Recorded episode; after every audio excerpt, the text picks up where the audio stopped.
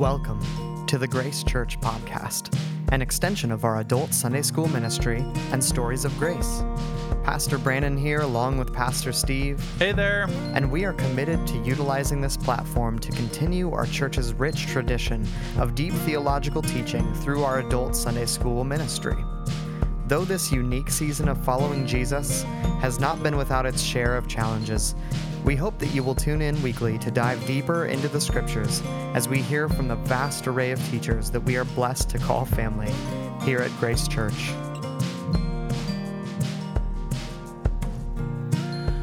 Welcome back to the Grace Church podcast. I'm Pastor Steve here and joined by the co host, my co host, Brandon Warner. Hey there.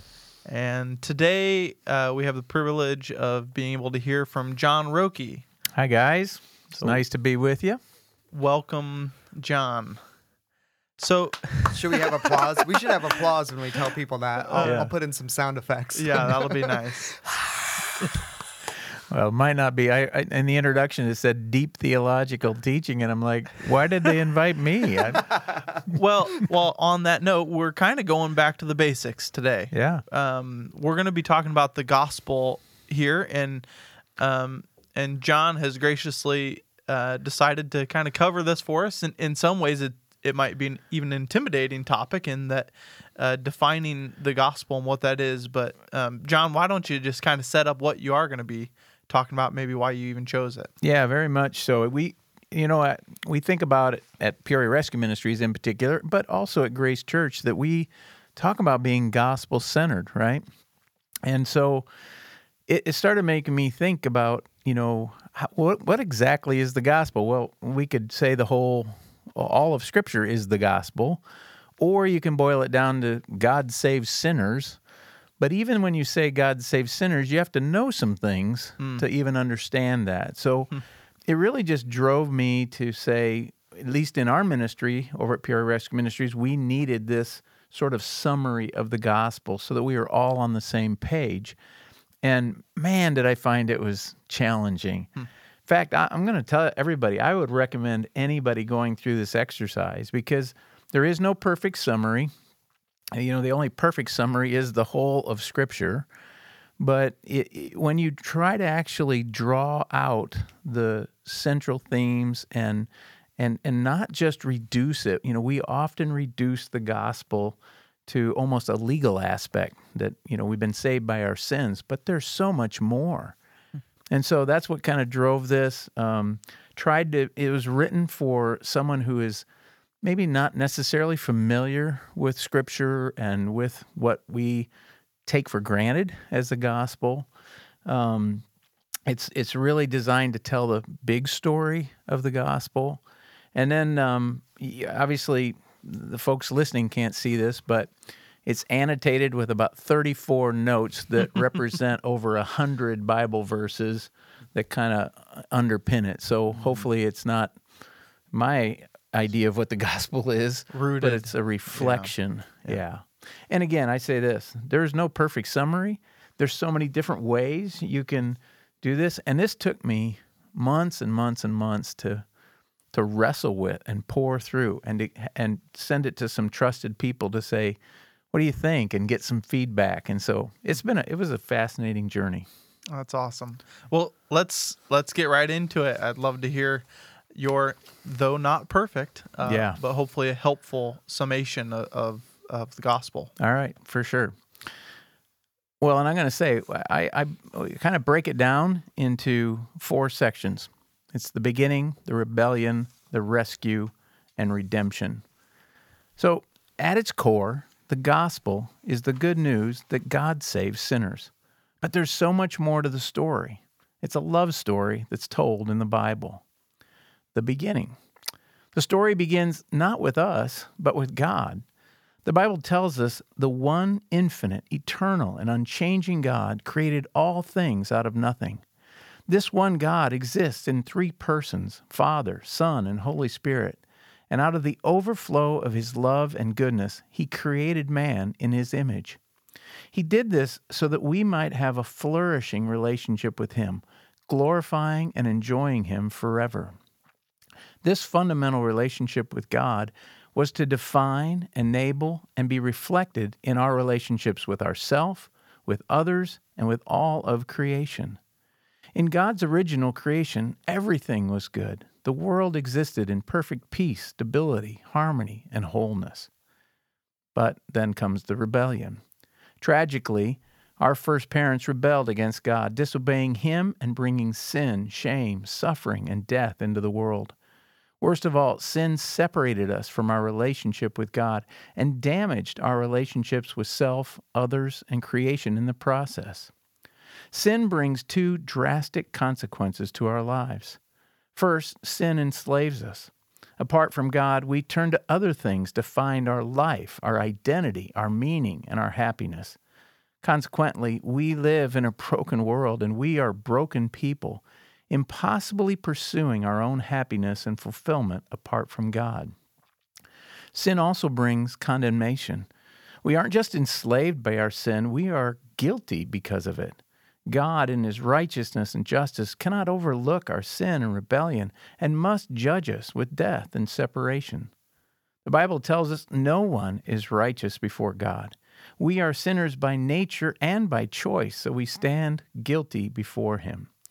We often excuse our sin by claiming that we're not that bad. After all, we can always find someone worse than we are.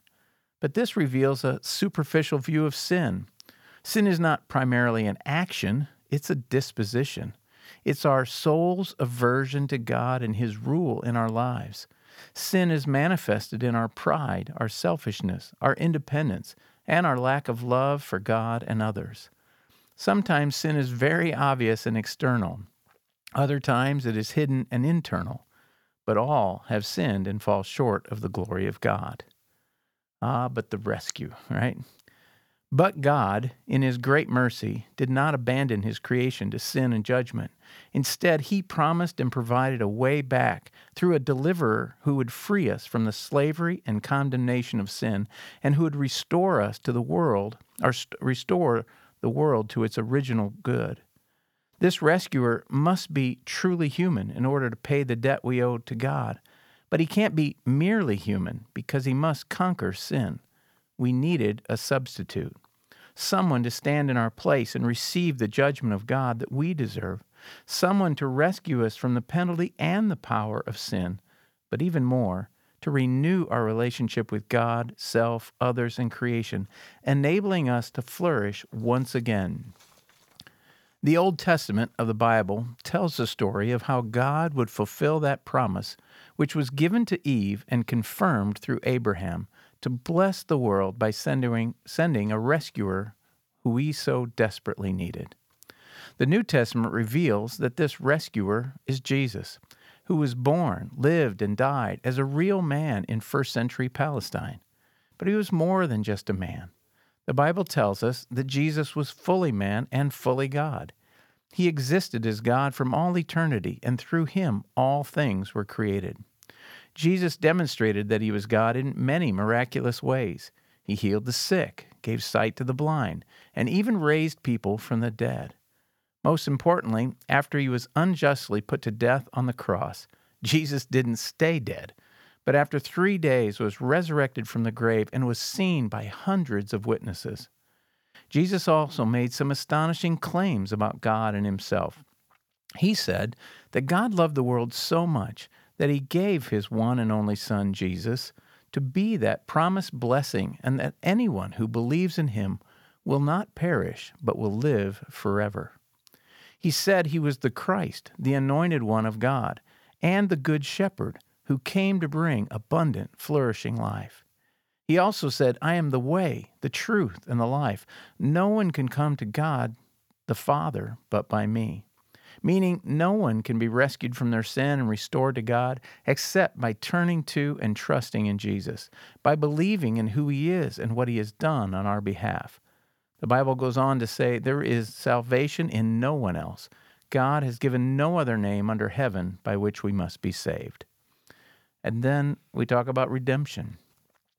Even more incredible, the Bible tells us that this rescue, this redemption through Jesus, is entirely a gift from God. In Ephesians, Paul writes that we were dead in our disobedience and sin, and that we deserved God's wrath. But God, in His mercy and love, made us alive in Christ by His grace when He crushed Jesus on the cross. It goes on to say, It is by grace that you have been saved through believing in Jesus. And this salvation is not of your own doing, it is a gift of God. So there is nothing we can do to earn God's forgiveness or love. This gift comes only by grace in believing in Jesus. When we do believe, something amazing and miraculous happens. The Bible says that anyone who belongs to Christ, that is, those who have turned to and trusted in Jesus, become new persons. They are born again. The old life is gone. A new life has begun, and we stand in the righteousness of God. This is the great exchange that we who were guilty and deserving of death have been declared righteous and forgiven before God because Jesus took our punishment and gave us his own righteousness. Because of that, there is now and forevermore no condemnation for those who believe and belong to Christ Jesus, and we live eternally with Jesus.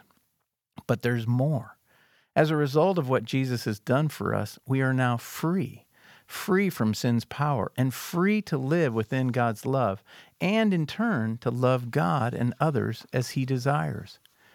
In Him, we are able to renew our relationship with God, taking us from fear to intimacy, with ourself replacing shame for dignity, and with others moving us from conflict to community, and then with the creation living as stewards engaged in joyful work.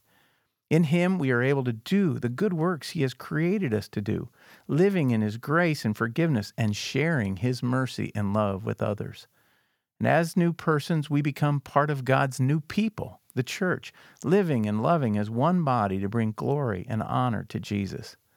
That's not the end of the story. There is coming a day when Jesus will return and make all things new when he will restore God's creation and bring about a world where there will be no more sin and death, no more pain and sorrow, and no more crying. What a glorious hope! Until then, we will continue to live in a broken world full of sin, suffering, and trouble.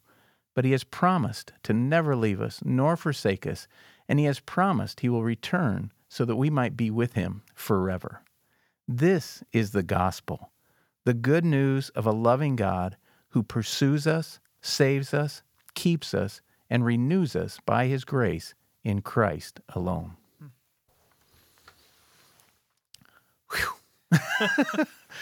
is, So- is that it? That's that's yeah, all you that's got. just it. yeah. That and you know, it's the hard part, right?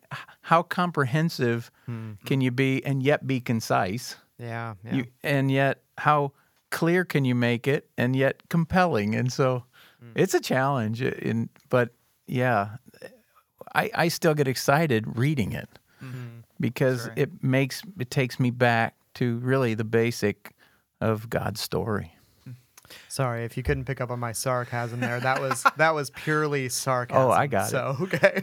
Just want to make sure for any of our listeners who didn't pick up on that too. So, Well, I mean, I'm ready to drill you with lots of questions, and I think we're going to have to wait till tomorrow to hear some of those questions and, and work through uh, some of what, what you've written here, and just really appreciate that. So, thanks, Jon, for for coming in and and really, yeah, summarizing Sounds great. uh, the gospel for us today. We'll look forward to fire away.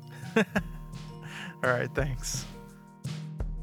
The Grace Church podcast is a product of Grace Church in Morton, Illinois. For more information about Grace Church, please visit us online at gracemorton.org. Thanks so much for listening. I want to remind you to check back tomorrow for the question and response segment with Jon Rocke about what is the gospel. And may the grace and peace of Christ be with you today.